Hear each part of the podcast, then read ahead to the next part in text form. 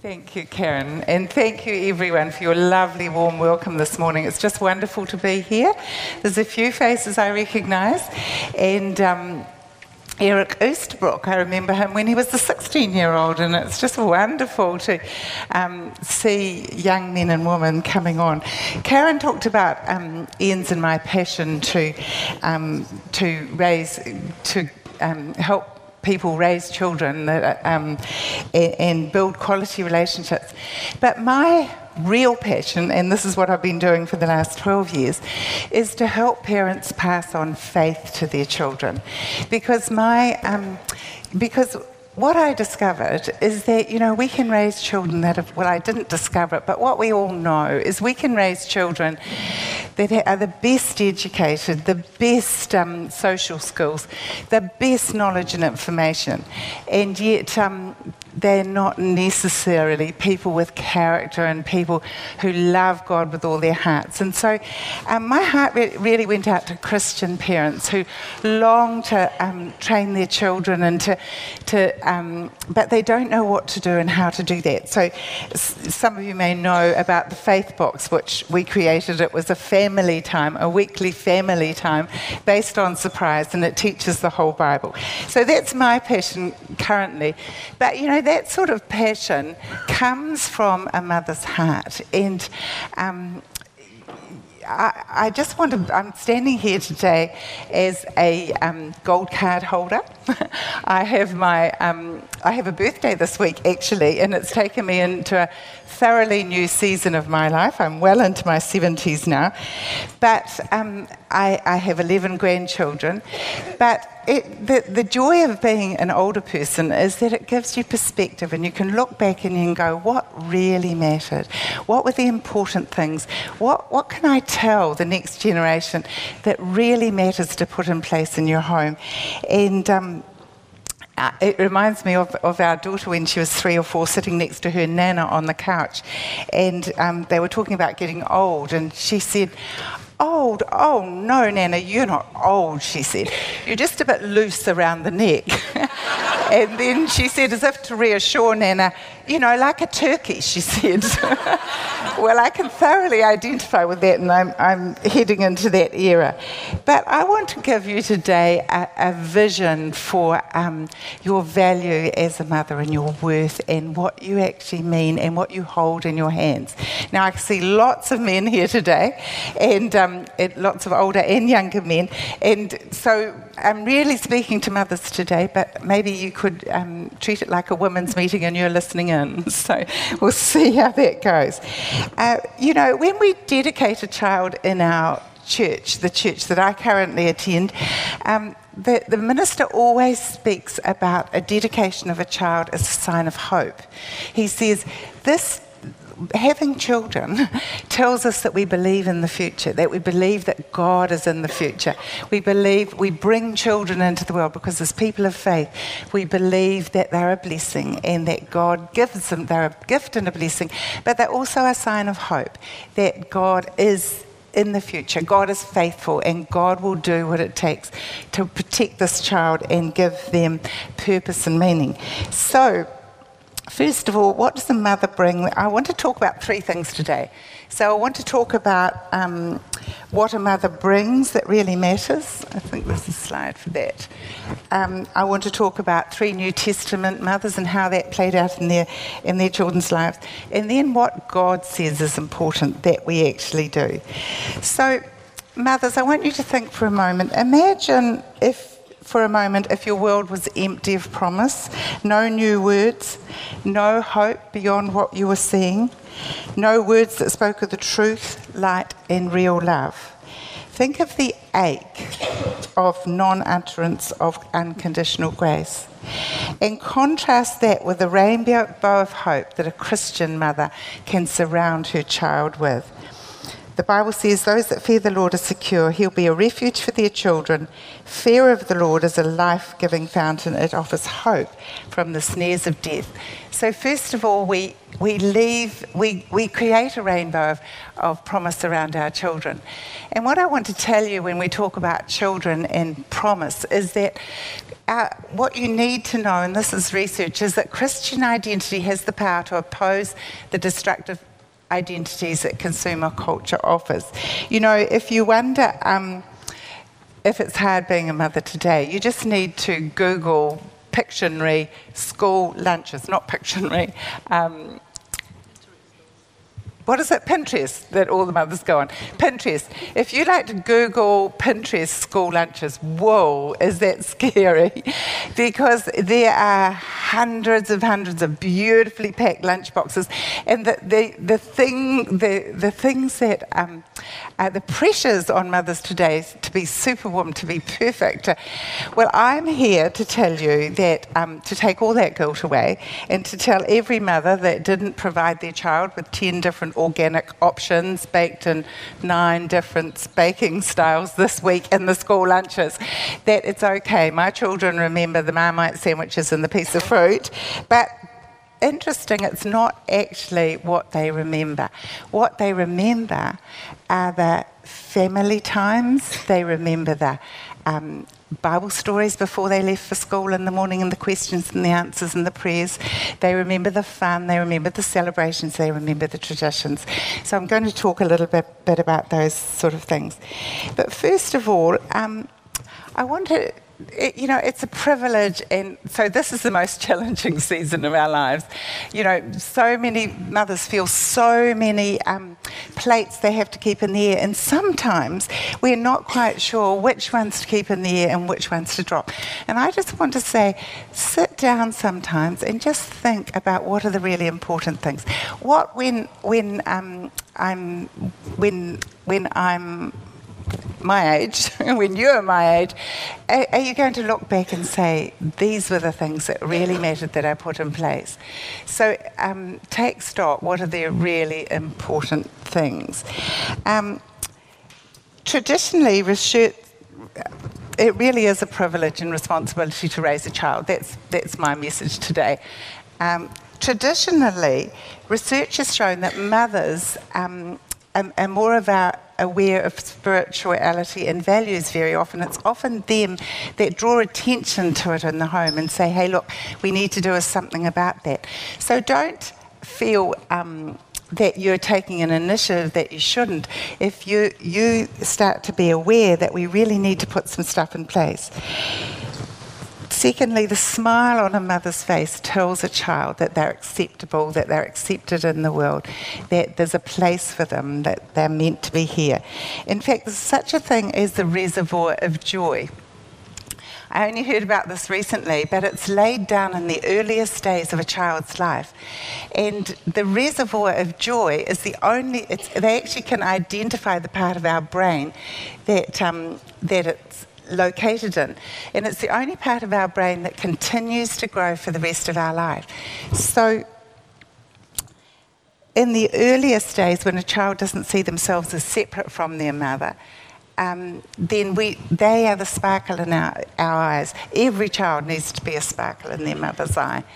And, but then that reservoir of joy is gradually built over the years. It's built on relationships, it's built through. Um, it, it's built through friendships and community and whatever. And then as adults, our, our reservoir of joy continues to grow through community and through.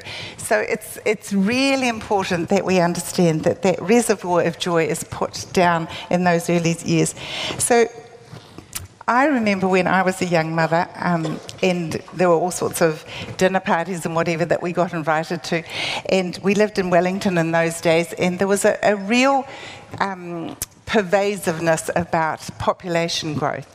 And Alvin Toffler's book had just come out, Future Shock. Some of you, it's old hat now, but in those days it was all about population control and how we were in dire straits because the world wouldn't sustain any more population.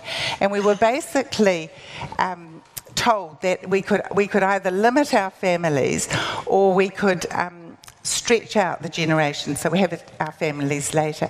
And there was this sense in the community and in the society that it was almost irresponsible to have um, too many children. And I remember at the time we were having our third child, and I remember searching the scriptures and saying, Dear God, what do you think about children? What is your approach to children? How are you going to sustain the future of our children in the world?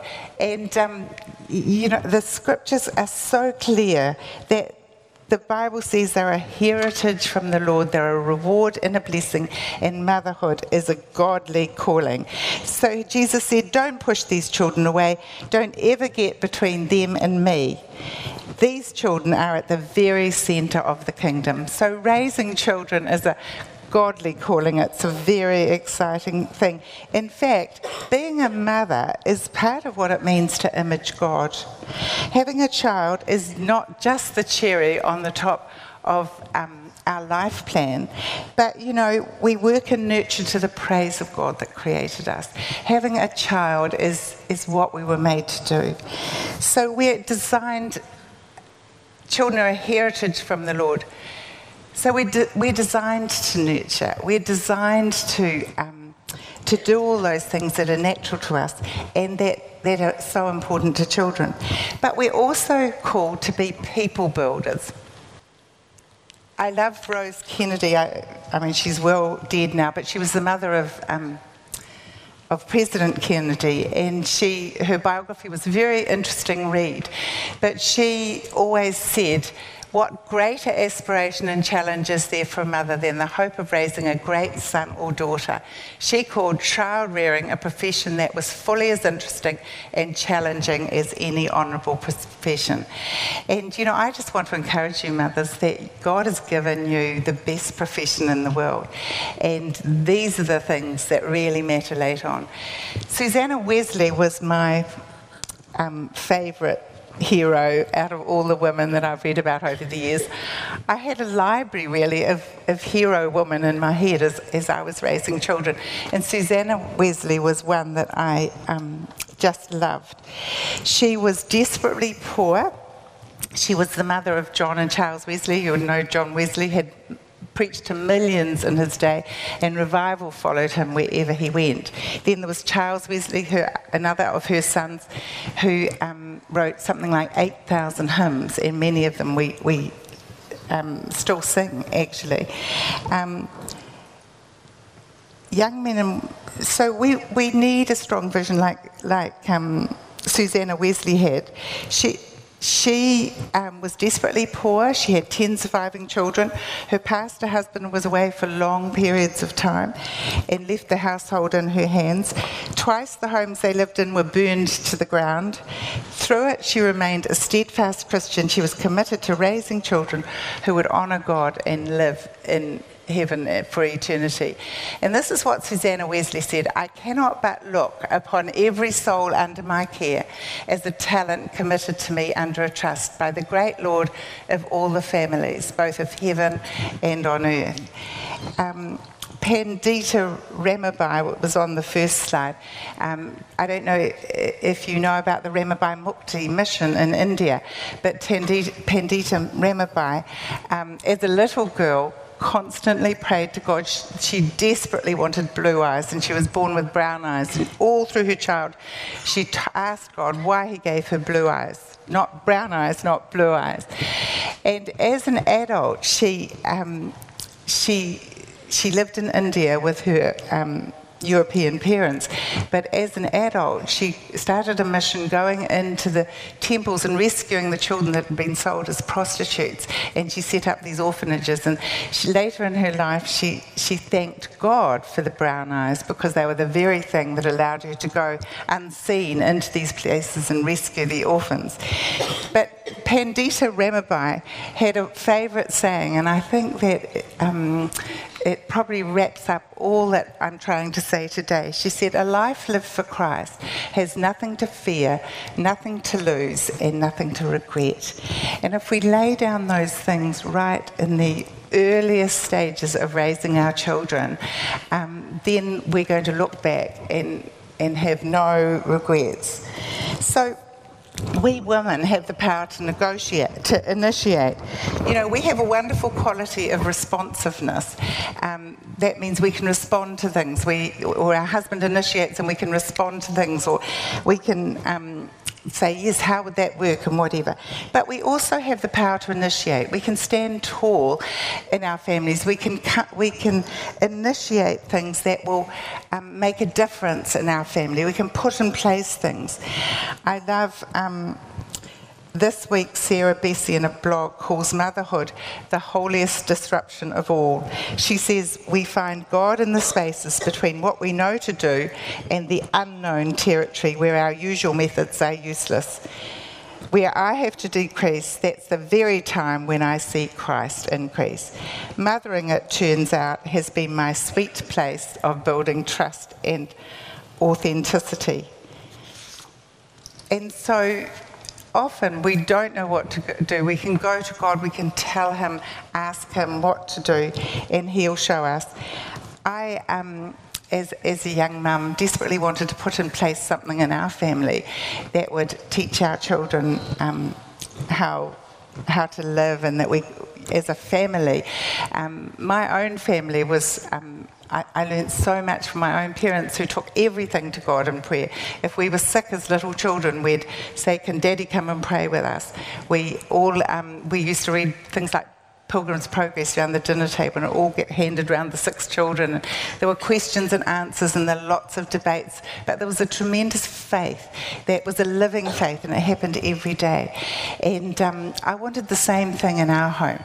And my husband had come from a, a family where they didn't really have that sort of dis- family discussion. And I was asking God about it. And the most amazing thing happened was Ian went to the Philippines at that time and he spent the, some time in Ben's Siaki. Some of you may have heard of Ben Siaki. He's a Kiwi. Um, and he ran a mission there in the Philippines. Ian spent some time in their home working with a, a team. And Ben Siaki had the, the Children's Living Bible, and they used to read it every morning around the dinner table, and the oldest boy read it sometimes, and the little ones had turns at little bits. And Ian was just so taken by this, and he came home so enthusiastic. And I thought, God, you are so clever. You sent Ian right across to the other, other side of the world to see something modelled that he was finding really hard to grasp. So we can take things to God when, we, um, when we're feeling like we, we're not making any progress, we're not getting there. God has amazing ways of changing things for us. So, what's really important for children? Well, um, the things that I learned over the years is that children need to join a family that already stands for something. And that's a very secure place. These days, so many children are raised in families where suddenly the child comes into the family and everything reorientates around the child and, and it's child led. Now, that's not bad in lots of ways um, because we all know that children have needs and we must meet them and delight in them. But the other side of that coin is that parents who already know what they stand for. They already know we are a Christian family. We love God and we follow Him. We, and we do these things together because we love God. Is really secure for children. So God tells us to pass on a so they need a family that already stands for something. And God tells us to pass, in, in, um, in Deuteronomy, his, his big main commandment to the children of Israel is to tell the children about these commands. He says, when you're out walking at bedtime, talk to your children, teach these things to your children, talk to them. Jehovah is our God and Jehovah alone. You must love him with all your heart, soul, and might. You must think constantly about these commandments. You must teach them to your children and talk about them when you're at home, out for a walk, at bedtime, or first thing in the morning. And it's very interesting in Psalm 71, God says there's twofold message to pass on. One is the memory of God's mighty deeds, and the other one is his commandments. So often we think it's really important to teach children the rules. So teach them the commandments and they'll obey. But God says it the other way around. We need to teach him teach our children, uh, tell them about the mighty deeds that God's done.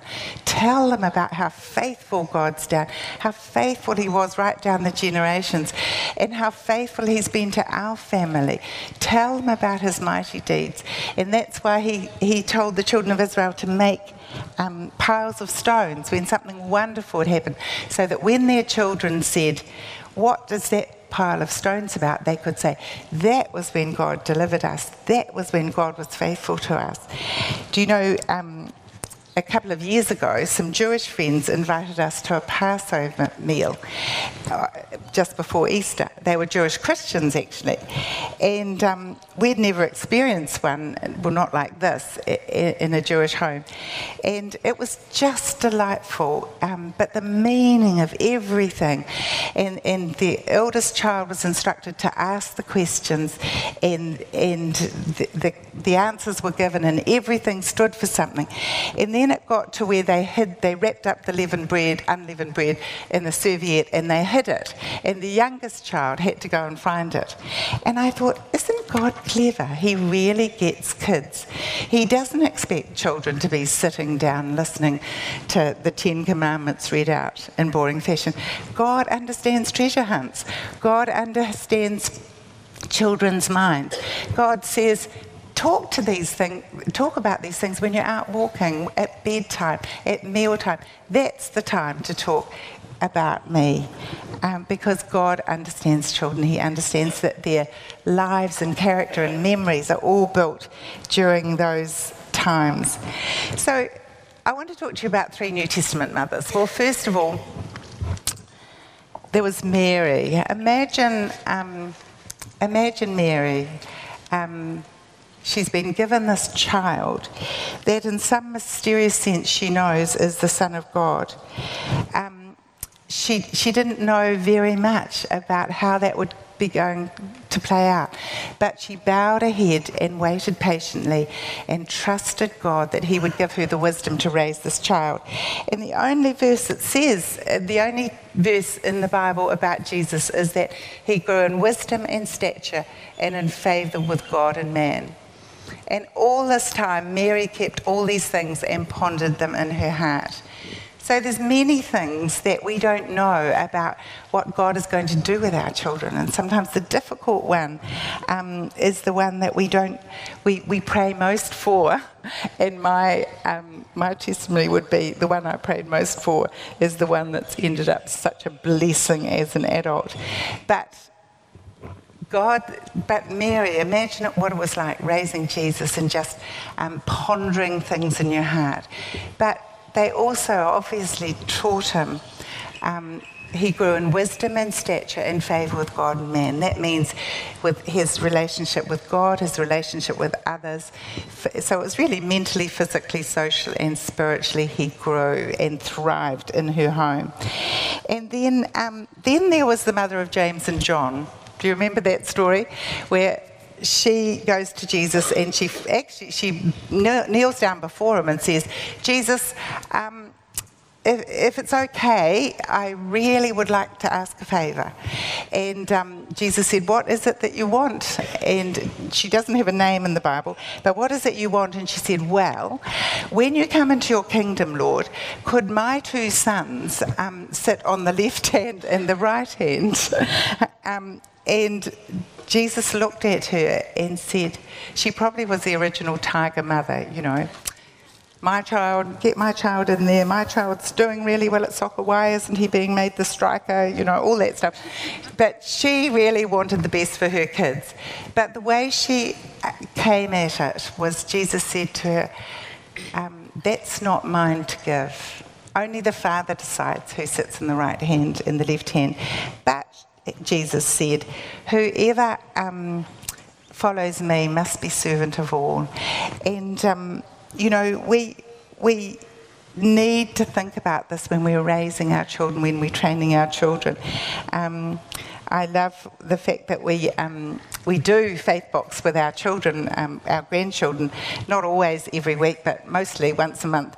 And recently uh, we were doing the one about Jesus washing your feet, and the children had to get marbles out of flour with their toes. Take, we took off our shoes and we had the flour outside on the backyard in the, in the pan, and they had to get marbles out of the pan, and the person that got the most marbles got a chocolate fish or something.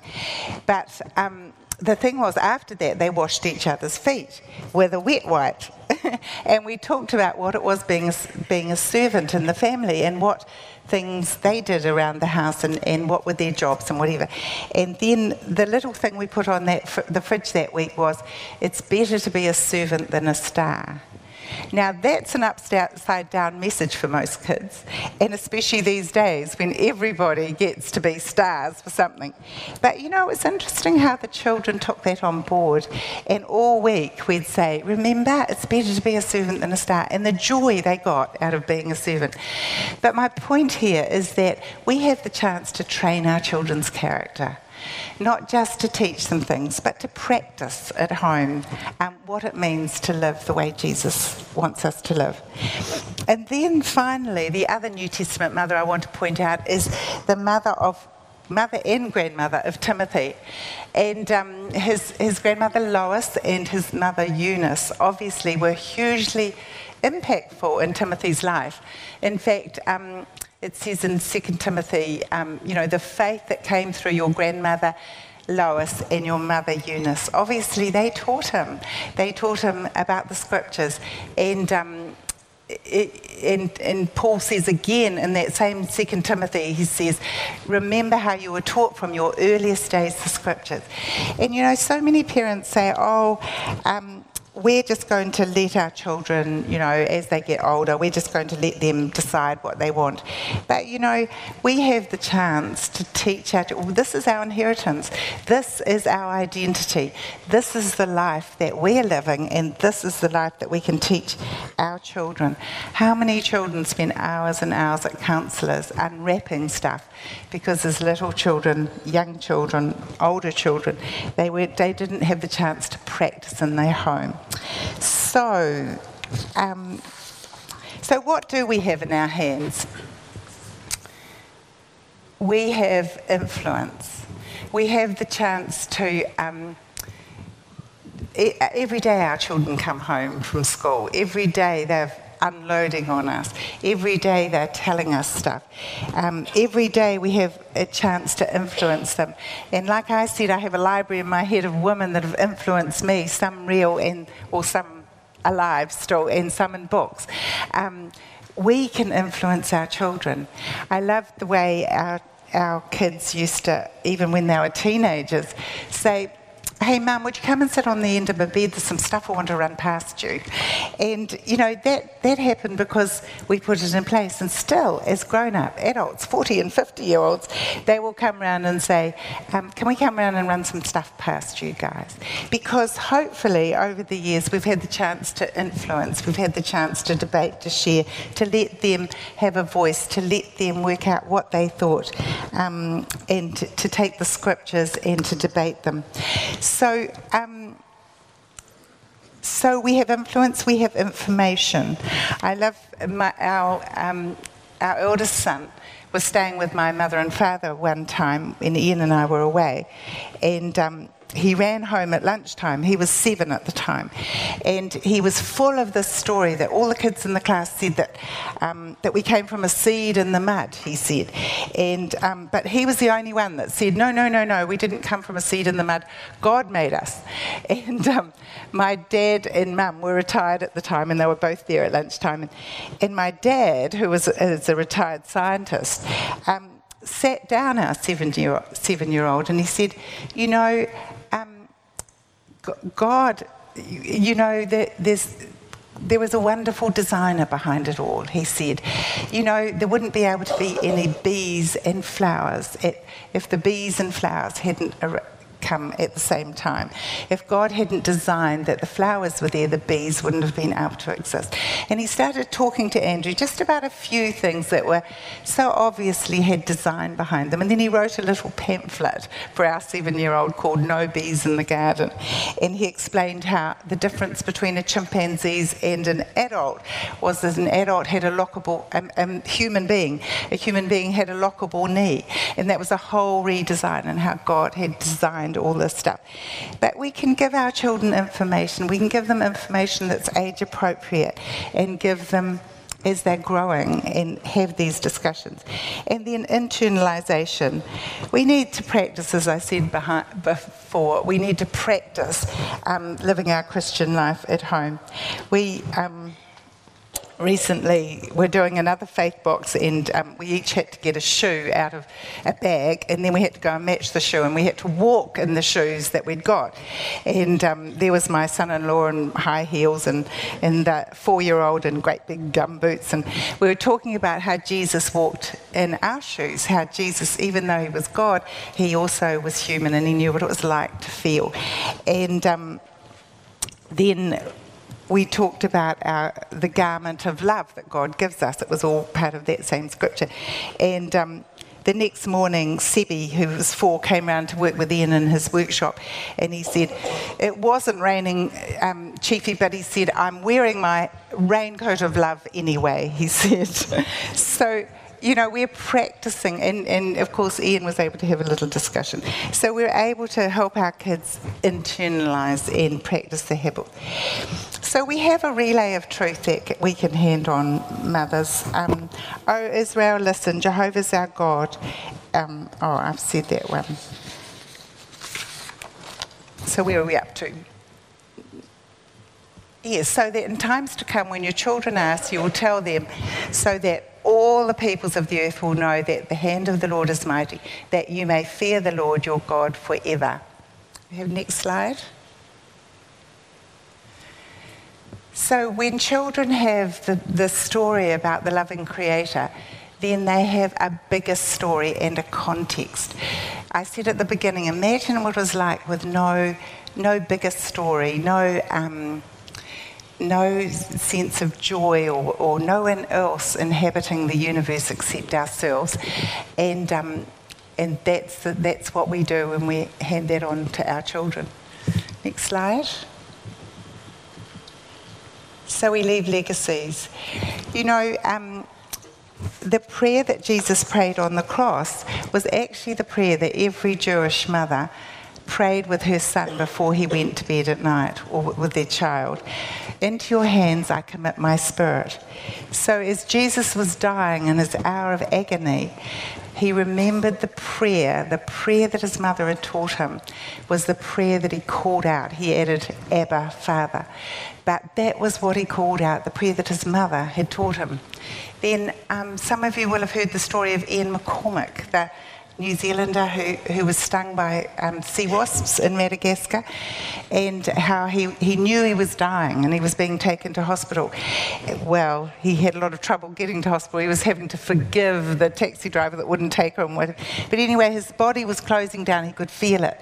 But as he was being driven to hospital, he start, saw the words of the Lord's Prayer written as if across his, as if across a television screen, across his mind. And he said, They came back to him, Our Father who art in heaven, hallowed be your name. Forgive us our trespasses as we forgive them. He was forgiving people as he was dying. But you know, his mother had taught him, he hadn't been to church for years, he hadn't had anything to do with God or church.